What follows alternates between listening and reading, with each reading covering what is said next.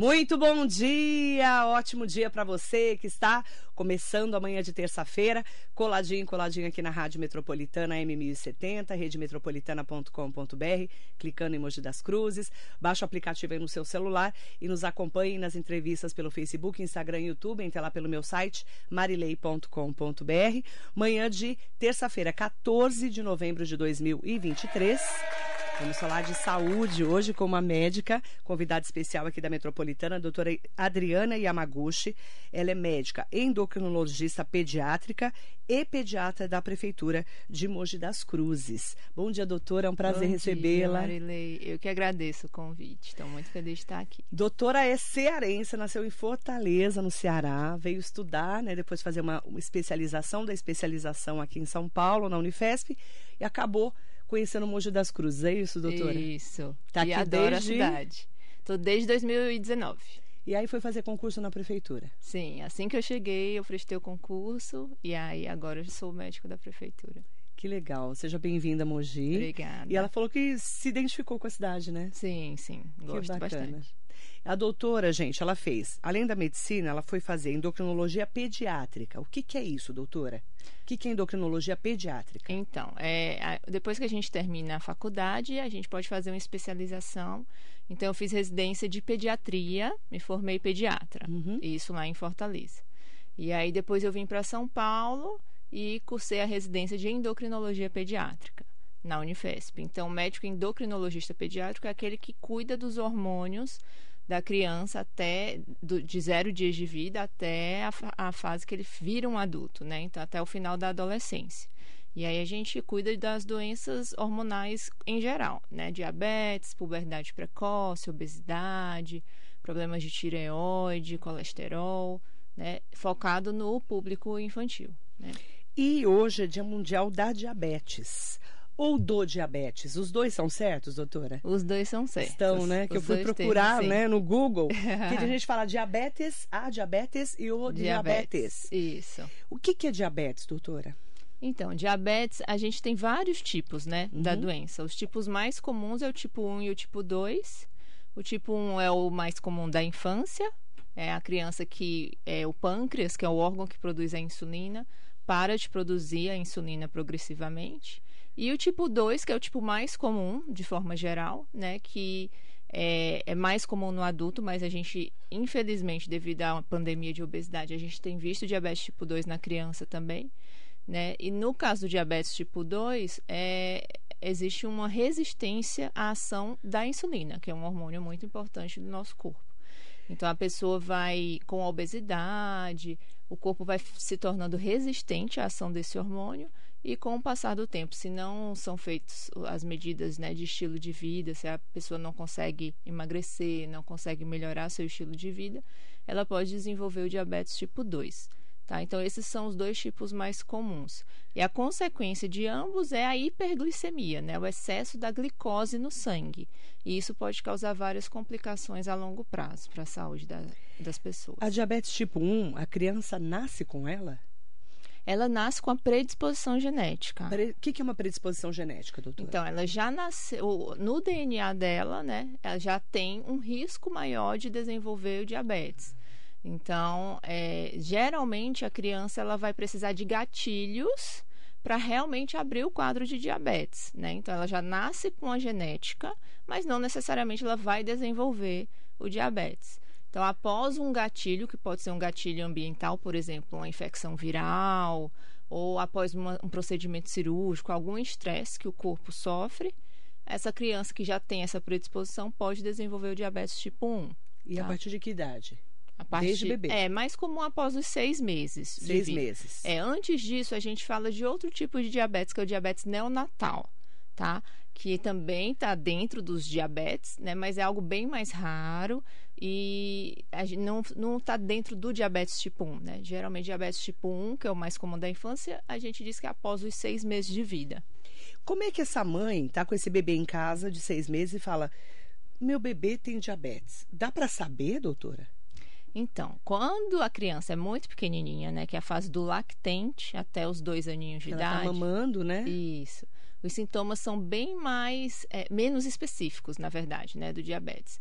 Como a criança não fala, ainda não consegue se comunicar, é mais difícil da gente notar os sintomas. Mas o que chama a atenção nesse bebê pequeno é aquele bebê que vai fazer mais xixi, então a fralda o tempo todo cheia, aquele bebê que vai mamar e assim, mamar muitas vezes, né, como se ele tivesse com sede o tempo todo, tá? Ou aquele bebê que fica mais molinho, indisposto. Isso deve chamar atenção para um diagnóstico de diabetes. Então, pelo menos uma glicemia, né, que é a dosagem da glicose no sangue, a gente precisaria fazer para ver se pode ser ou não. Né? Já na criança maior, aí os sintomas são mais fáceis da gente reconhecer, né? E a gente costuma dizer que é, os sintomas são as polis, que são é, poliúria, que é o excesso do xixi, polidípsia, que é o excesso da sede, então a criança fica com muita sede, fazendo bastante xixi, polifagia, que é muita fome, e o P de perda de peso. Então a, a criança come muito, mas não consegue engordar, perde peso. Esses são os, sinta, os, sino, os sinta, sin, sinais Sim. e sintomas mais comuns do diabetes, né? Agora, doutora Adriana, você falou, né? A criança maiorzinha é mais fácil identificar. Sim. Essa mãe, essa criança toma muita água, faz muito xixi, ela tem que levar no médico? Tem, tem sim. Qual que é o alerta para a mãe e para o pai? Se mudou o padrão, né? Então, por exemplo, uma criança que já saiu das fraldas, que não faz mais xixi à noite, passou a fazer xixi na cama e durante o dia está bebendo muita água, está com a fome descontrolada que antes não tinha e mesmo comendo muito não está engordando. Então esses são os sinais que realmente deve chamar atenção aos pais e levar para o atendimento médico. Como distinguir num calor de 40 graus que a gente está praticamente tendo, uhum. que não é nem o Ceará, né, doutora? não é Fortaleza, terra maravilhosa. É de, não é, é sede de calor e sede, sede de diabetes. É diferente? Então, geralmente a sede de calor é uma sede que você toma água, e hidrata e mata a sede. Tudo certo. Geralmente o diabético ele fica em um estágio contínuo de desidratação, hum. né? Porque a hiperglicemia, que é esse excesso de açúcar no sangue, faz com que o nosso rim perca muita água.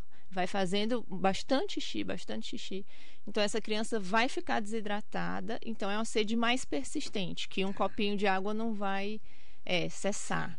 Então... E aí, então quando chega esse bebê para você ou essa criança, você fala, você vai lá e vai medir a glicose, é isso? Isso. Você faz um, que tipo de exame que você faz? É, o ideal é a gente fazer o exame da glicemia de jejum, tá? Mas no caso do paciente que está com sintomas, esses sintomas que eu citei das polis, a gente não precisa necessariamente que o exame seja em jejum. Se eu tiver uma dosagem de glicemia aleatória, né, que é qualquer horário, acima de 200, teoricamente esse paciente já é um paciente diabético.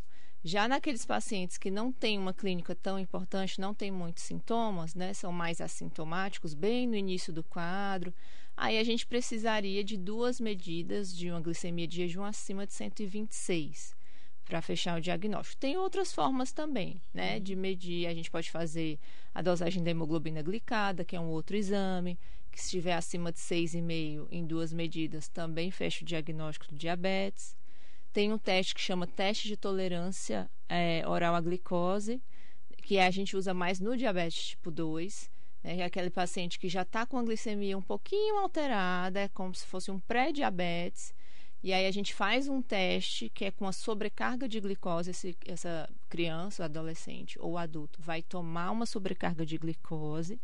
E aí a gente mede essa glicemia, né, o açúcar do sangue, duas horas depois. Se vier acima de 200, também fecharia o quadro de diabetes, tá? Então o tem normal seria formas. quanto? Eu tô acordei Estou em jejum, qual que é o normal do meu destro de fazer Cê o teste? Tem que ser abaixo de 100. Abaixo de 100. Isso, isso. Acima de 100 eu já posso estar pré-diabética. Isso, seria assim. um estágio de pré-diabetes, até 125, né? Então, de 100 a 125 seria um estágio de pré-diabetes, uhum. 126 para cima seria diabetes, mas a gente precisaria de duas medidas alteradas. Para poder analisar. Isso. Doutora Adriana, a gente fala muito hoje do diabetes tipo 2, né? Você falou do tipo 1, que o pâncreas já nasce com essa predisposição, né? Isso. O tipo 2, é, tem muita criança já diabética. Por é. causa da alimentação também e da obesidade? Também. É, o diabetes tipo 1 não tem nada a ver com a alimentação. Não. Tá? Então é uma predisposição genética, corpo, é uma né? doença autoimune. Já o tipo 2, ele vai sim estar muito ligado com obesidade, tá? Então, como as crianças estão engordando mais, é, a gente está vendo que a obesidade infantil cresce a cada dia. Então, é, infelizmente, cada vez mais cedo as crianças já estão pré-diabéticas ou até com diabetes tipo 2, que não era um diabetes tão comum na infância, a gente costumava ver mais nos adultos, mas que infelizmente, devido a sedentarismo, alimentação errada, né, erros alimentares importantes e obesidade infantil aumentando, essas crianças têm um risco maior também do diabetes tipo 2. Né? A, a pandemia, a, na pandemia de Covid, também deu um, um, um aumento na pandemia, pandemia de obesidade para as crianças, é isso, doutora? Sim, Você muito, sentiu isso no muito, consultório? Muito, muito, sim. Porque a criança ficou muito parada, mais do que já Muito. estava. É, muito sedentária, ansiedade, o acesso fácil à comida em casa, então acaba comendo mais bobeira, né? Não gasta energia, excesso de tela. Então, depois da pandemia da Covid, a gente viu mesmo que a obesidade é, aumentou, Aumentou muito nas crianças, com o diabetes chegando também. Sim, e aumentando o risco do diabetes tipo 2. Só para a gente deixar assim bem é, é, é importante falar, a gente fala muito da importância do pâncreas, porque ele Sim. produz a insulina. Sim. Quando a pessoa está com diabetes tipo 2, o, o pâncreas está com defeito, digamos assim, entre aspas, o que, que acontece ali no É, pâncreas? Na verdade, o pâncreas, ele até produz muita insulina no Mas não dá conta. Isso, exatamente. É, o paciente que está obeso ou que está comendo muito errado, sedentário, ele, quando ele exagera né, na, na, na alimentação, principalmente carboidrato, açúcares, ele faz com que o pâncreas tenha que produzir mais insulina, porque é a insulina que vai metabolizar a glicose e a gente vai usar a glicose para a fonte de energia. Né? Então, para a glicose entrar dentro da célula do nosso corpo e ela aproveitar essa energia da glicose, eu preciso da insulina. Então, o, o pâncreas do diabético tipo 2 funciona. Fabrica, mas ele não dá conta. Mas aí vai chegar um momento que ele vai estar produzindo tanta insulina, tanta insulina que a reserva. Isso, aí ele não vai dar conta e aí vai não vai conseguir manter uma glicemia normal no sangue por mais tempo. Porque mesmo produzindo muita insulina, o corpo já fica resistente a essa insulina e aí acaba que a glicemia vai subindo, subindo, subindo e chega o nível do diabetes. Doutor, eu tenho visto tantas pesquisas, eu sou- adoro medicina, você já Uhum. deve ter percebido que eu adoro uma medicina. Sim, Tenho lido muito sobre o açúcar. sei. E tem pesquisadores que estão demonizando o açúcar, falando que ele dá de tudo, de câncer a diabetes, dá de tudo. Como controlar esse açúcar nessa criança, doutor? Eu sei que não pode dar açúcar para criança de bebê até dois Isso. anos de idade, zero. Isso, né? o ideal, sim. Qual que é a sua orientação como pediatra? É, então, até os dois anos, realmente zero açúcar. Zero. Zero. É, essa é a recomendação da Sociedade Brasileira de Nem Pediatria. Coca-Cola. De jeito nenhum. Coca-Cola não pode, né, doutora? Não. pode, tá. Tá, só para deixar claro, tá, gente? E É. líquido é água, certo? Isso, é. Suco, por exemplo, se for suco natural da fruta, só depois de um ano, tá? Água de coco é que nem suco, só depois de um ano. Então, antes Nada de, de um caixinha. ano- nada de caixinha. Nada de caixinha. Você é, você é Príncipe- aquelas pe- pediatra brava que se, Não se sou rosna, não, não? não sou não. Tem uns pediatras que rosnam É, para as mães, né? E para as avós ainda mais, né? É. Não, não sou brava não, mas eu costumo dar a orientação primeiro. Uhum. Se não, eu ver assim, que não tá dando certo, que tá entrando por um ouvido e saindo pelo outro, aí, eu você fico mais brava. Mais É, brava. Mas não a orientação costumo, não. até dois anos, zero açúcar. zero açúcar. E Isso. depois? Depois, com é, muita parcimônia, né? Então, assim, o paciente pode ingerir açúcar, mas tem que controlar. Criança, durante a semana, teoricamente, não deveria estar comendo sobremesa, doce, bala, chocolate. Né? Então, na semana, eu costumo sempre dizer para os pacientes: está com vontade de comer um doce? Vai comer uma fruta, uma saladinha de fruta, um picolé de suco de fruta. E aí, no final de semana, escolhe um dia para comer uma coisa diferente. Mas também não pode comer sexta, sábado e domingo bobeira, né? Porque aí tudo que fez de alimentação saudável na semana se perde no final de semana. Então, o ideal é que na, durante a semana seja mais regrada, diminuir os doces e aí, final de semana, escolher um dia para comer alguma coisa diferente, né?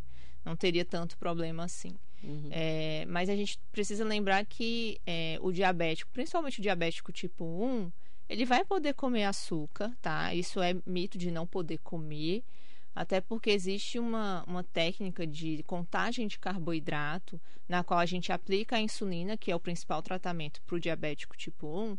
de acordo com que a, o que a criança come. Então, essa criança que faz a contagem de carboidrato, ela consegue comer açúcar também. Tá? Então, ela vai poder comer açúcar, vai poder ir para o aniversário, comer um bolo, alguma coisa, contanto que seja feita a contagem de carboidrato e seja aplicada a insulina para aquele açúcar. Tá? A pessoa, é, a criança que já tem tipo 1, do diabetes tipo 1, vai usar insulina sempre. Uhum. O do tipo 2, ele começa a usar a insulina quando o corpo já não aguenta mais produzir, é isso, é isso? É, exatamente. Então, tipo 2, primeiramente o tratamento é com comprimido, tá. né? medicação oral. Se ele Depois, conseguir controlando, isso. ele não vai ficar insulino dependente. É, exatamente. Certo? Isso. Mas a maioria não consegue.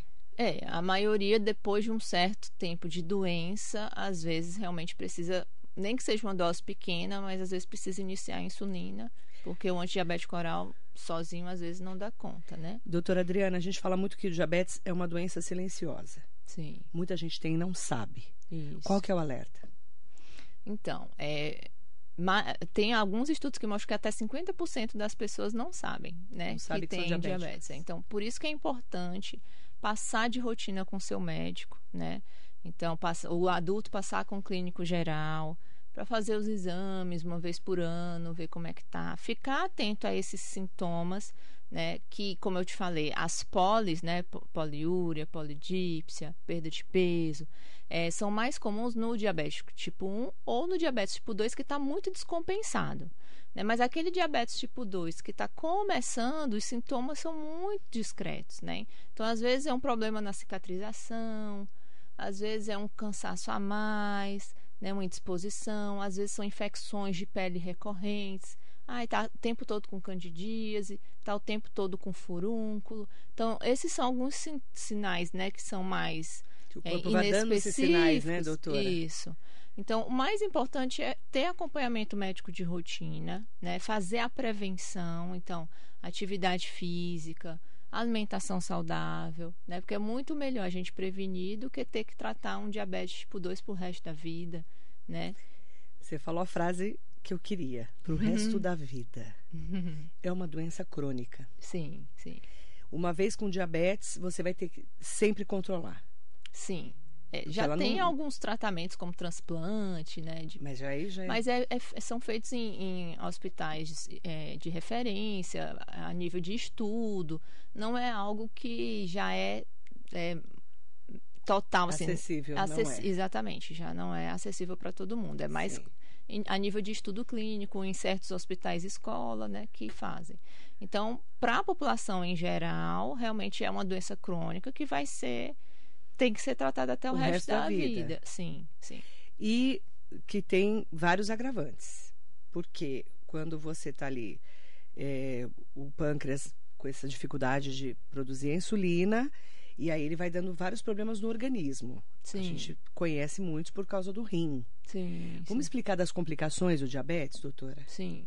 Então, esse estágio de hiperglicemia mantida por muito tempo, muitos anos, né? Hiperglicemia é o excesso de açúcar no sangue, né? Então, paciente diabético que, é mal, que não é tratado adequadamente, não faz o tratamento certinho, que é uma doença que depende muito também do paciente, né? Então, o médico tem seu papel de prescrever as medicações, de dar as orientações, mas em casa, no dia a dia, é o paciente que vai estar tá lá fazendo as escolhas, mais saudáveis para a alimentação, atividade física ou não, né? Então, é um tratamento que depende muito do paciente também, né? E se o paciente não adere ao tratamento, é um diabetes de muito tempo, essa hiperglicemia mantida no sangue vai acarretar várias complicações. Né? As mais comuns, né? É a retinopatia diabética, que é a alteração retiniana devido a essa hiperglicemia crônica. O olho. Isso. Tem gente que até fica cega. Sim, pode Chega ficar, ficar cega. cega. É. Certo, que é a retinoplasia que você falou. Isso. No a, rim, o que, que acontece? É a nefropatia diabética. Nefropatia. Isso. O rim começa a perder proteína na urina. E aí, com o passar do tempo, o paciente pode até ficar é, DRC, né? Que é, tem uma doença renal crônica. Precisar de diálise, né? em casos mais graves. Então, também é outra complicação. No rim também. Sim. Quais as outras, doutora? Aí o paciente pode ter problemas neurológicos também, existe a neuropatia diabética, o paciente pode ter formigamentos, pode ter úlceras, né, que é o pé diabético, que é uma complicação bem comum também. Tem gente né? que tem que às vezes amputar o pé, amputar a perna, é. porque ele não cicatriza mais, né, doutora? Isso, isso. O problema da cicatrização fica muito grave. Isso. E aí ele pode infeccionar, né? Pode ter problemas mais sérios e inclusive a amputação pode acontecer. É, por isso que é muito importante o cuidado com o pé do diabético, né? Então, quem é diabético, isso falando mais dos adultos, né? Sim. Diabetes dos idosos, tipo né, 2, também, idosos. Né? Isso. Muito idoso que às vezes não cuida bem do pé. Isso. Precisa, Começa a dar ulceração, não é? é, Eu já vi cada coisa, doutora. precisa calçar o sapato adequado, cortar as unhas direitinho, não é de todo jeito. Né? Fazer sempre a inspeção dos pés, né? Olhar se não tem nenhuma fissura, hidratar os pés, Secar bem depois que toma banho. secar bem depois de tomar banho. Então, esses cuidados o paciente diabético precisa ter. Adulto e idoso. Sim, Fica muito- principalmente. Quem tem diabetes tem que tomar muito cuidado com o idoso, é, porque eu já vi pés de diabéticos assim. Sim. é, São. é, Você deve ter visto cada coisa também, né? Ainda mais em residência.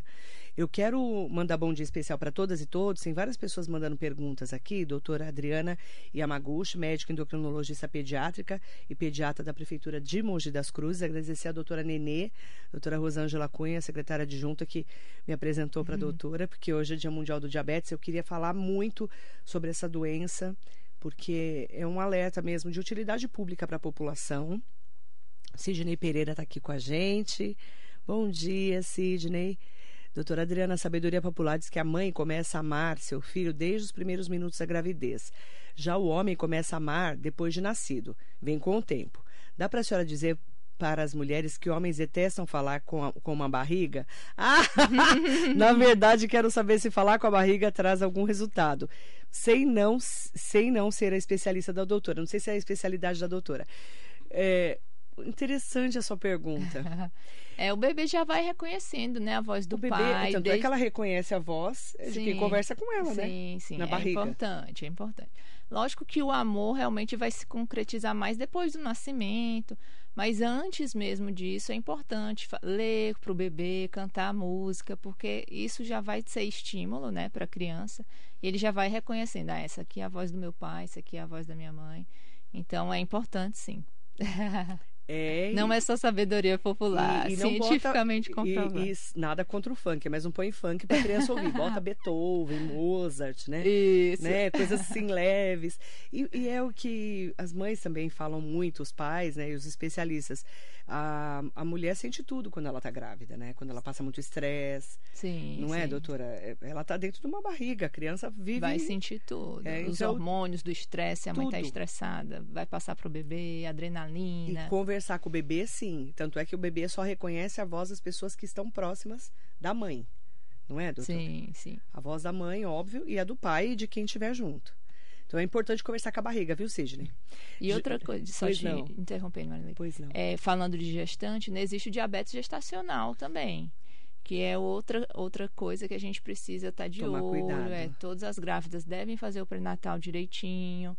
É, para os pontos de corte do diabetes para diagnóstico do diabetes gestacional são bem menores do que o diabetes comum, né, o diabetes tipo 2. E essa mulher pode ser que ela fique diabética depois da gestação e continue diabética, né? Fique, tenha diabetes gestacional e continue diabética após a gestação, como também pode ser que não fique. Mas é importante o pré-natal, o acompanhamento médico, fazer os exames. A gestante precisa fazer o teste de tolerância oral à glicose, que é aquele que eu falei anteriormente. Então, é um outro tipo de diabetes, né? Que Mas- também é muito importante. É, e é grave, né? Sim, tem que cuidar, às vezes precisa usar remédio, dependendo do. Às vezes com dieta e exercício já já ajuda e já controla, mas algumas gestantes às vezes precisam entrar com medicação. Então, diabetes ge- gestacional também é importante, por isso tem que a gente fazer o pré-natal. Certinho dessas mulheres que estão grávidas. José Jean Washington dos Santos, bom dia, Jacaré. da rodoviária. Mandar bom dia também para Beta Muniz. Bom dia, especialidade importante nesta fase atual. Qual a média de idade para a entrada da puberdade no menino? Quando considerar precoce ou tardia? Quando procurar o especialista? Interessante essa pergunta, Beta. Obrigada.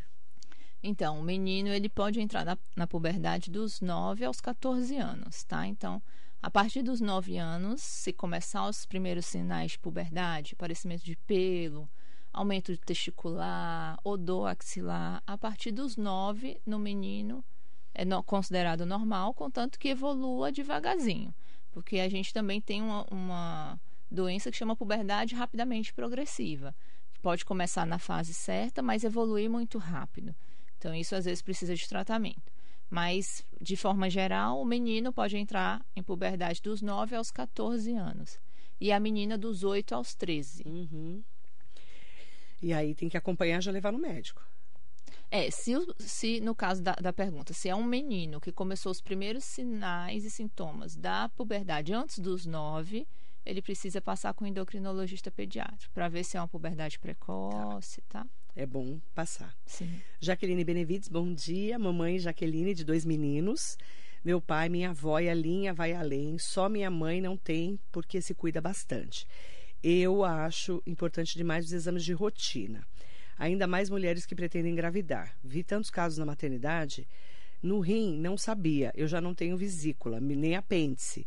Só metade do estômago. Vou tomar água pelo histórico familiar, preciso ficar de olho. É, se você já tem parentes diretos, não é, doutora? Sim, sim. sim. Já tem que ficar mais alerta. Sim, não com é? certeza, com certeza. Porque é uma doença também hereditária? É, o diabetes, assim, é uma doença poligênica que a gente chama, poligênica. né? Então, é, o diabetes tipo 2, a genética influencia muito. Então, quem tem um familiar de primeiro grau que tem diabetes tipo 2, acaba tendo mais risco mesmo uhum. de ter diabetes tipo 2. Porém, é uma doença que os hábitos de vida vão ser decisivos. Né? Então, às vezes, a pessoa tem a predisposição genética, mas se mantém hábitos de vida saudáveis, ela nunca vai se tornar um diabético. Né? Então, é, o diabetes tipo 2, ele tem sim esse componente genético, mas não é primordial. Então, se você se cuidar, fizer atividade física, alimentação saudável, você nunca vai desenvolver, né? Então, o, o hábito de vida é muito importante aí.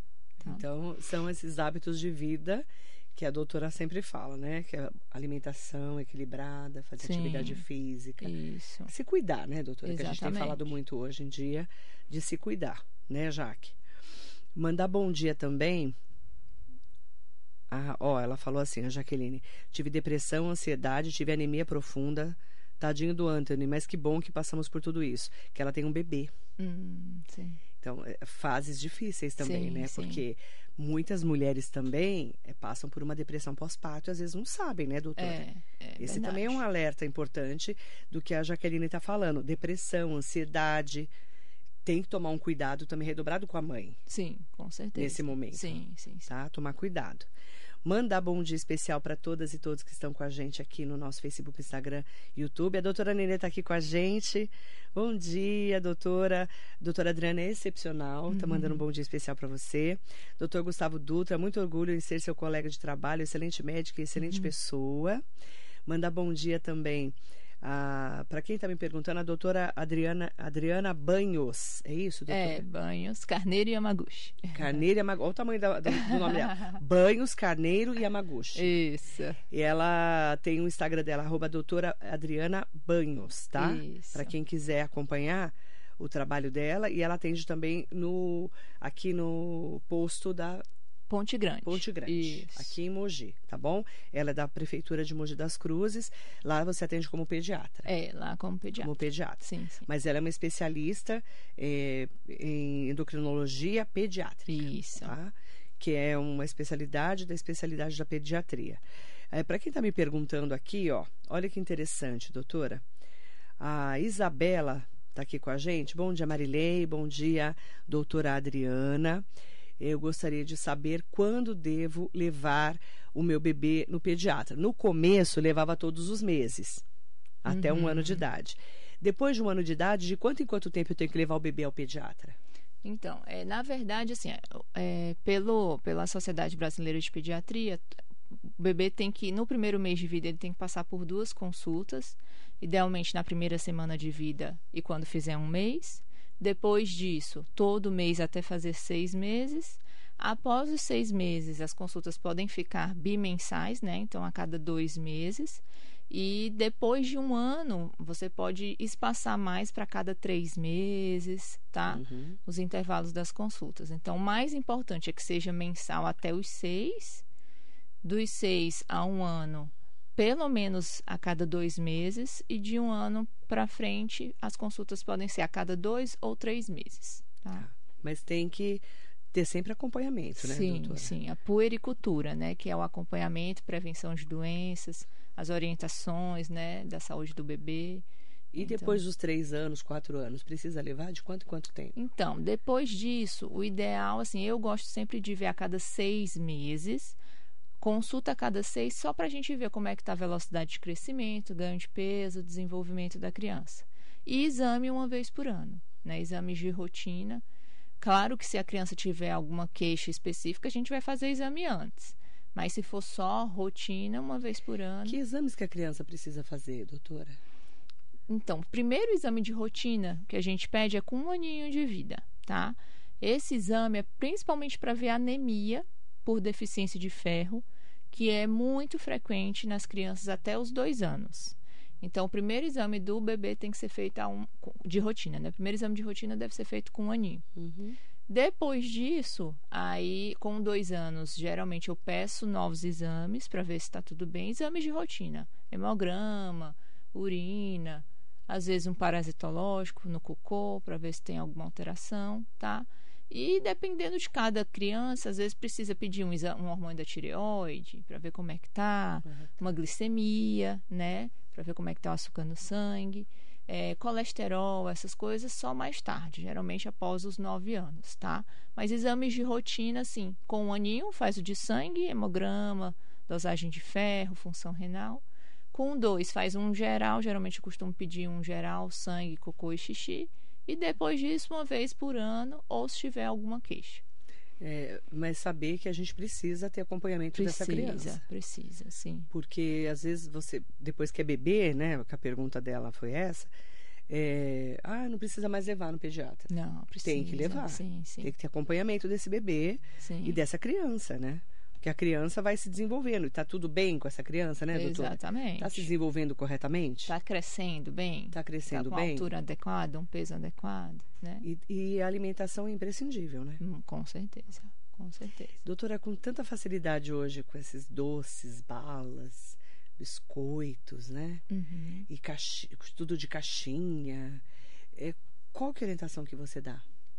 Então é um desafio, né? É um trabalho de formiguinha, eu costumo dizer, porque a toda consulta a gente tem que é, falar e frisar da importância.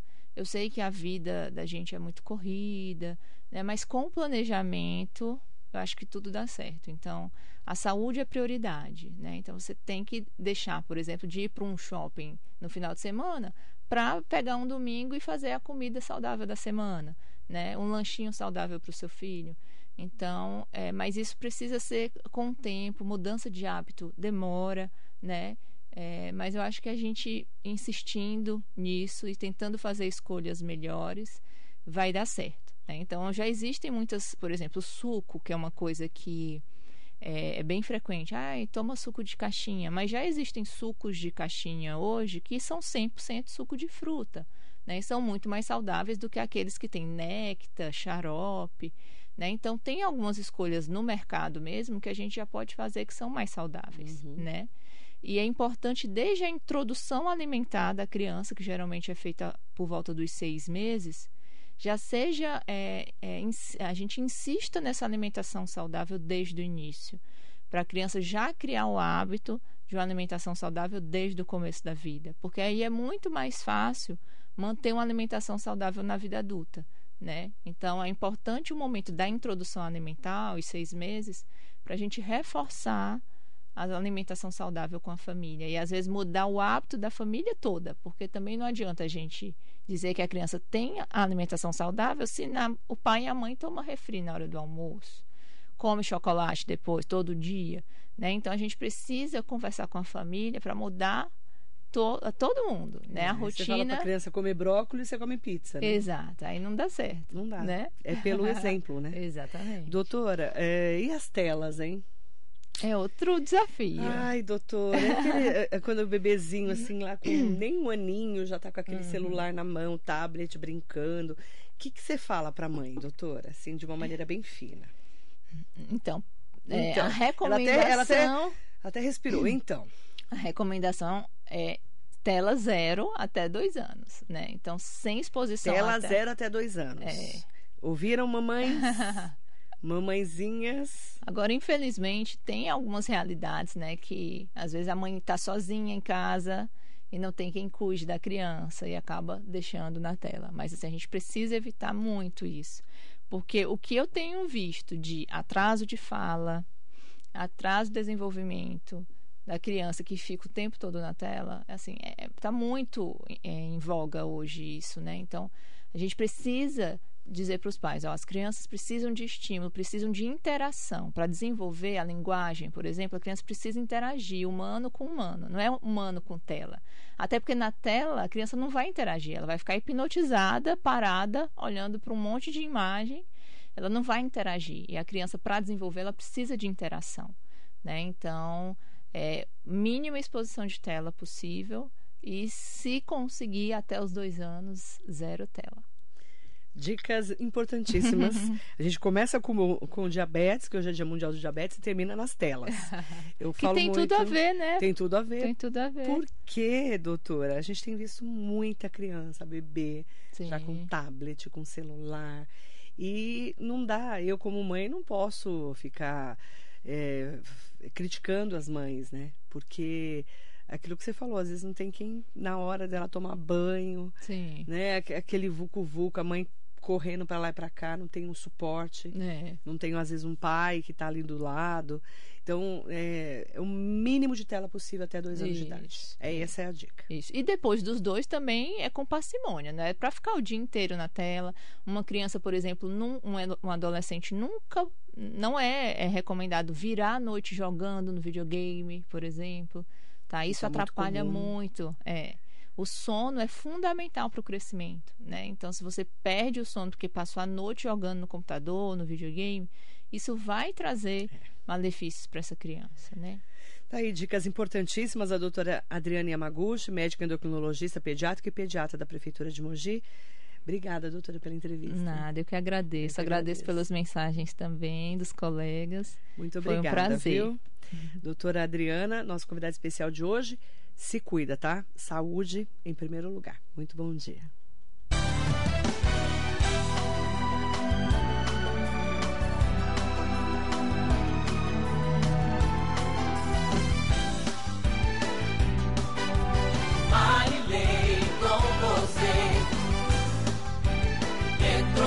Marilei com você, Metropolitana.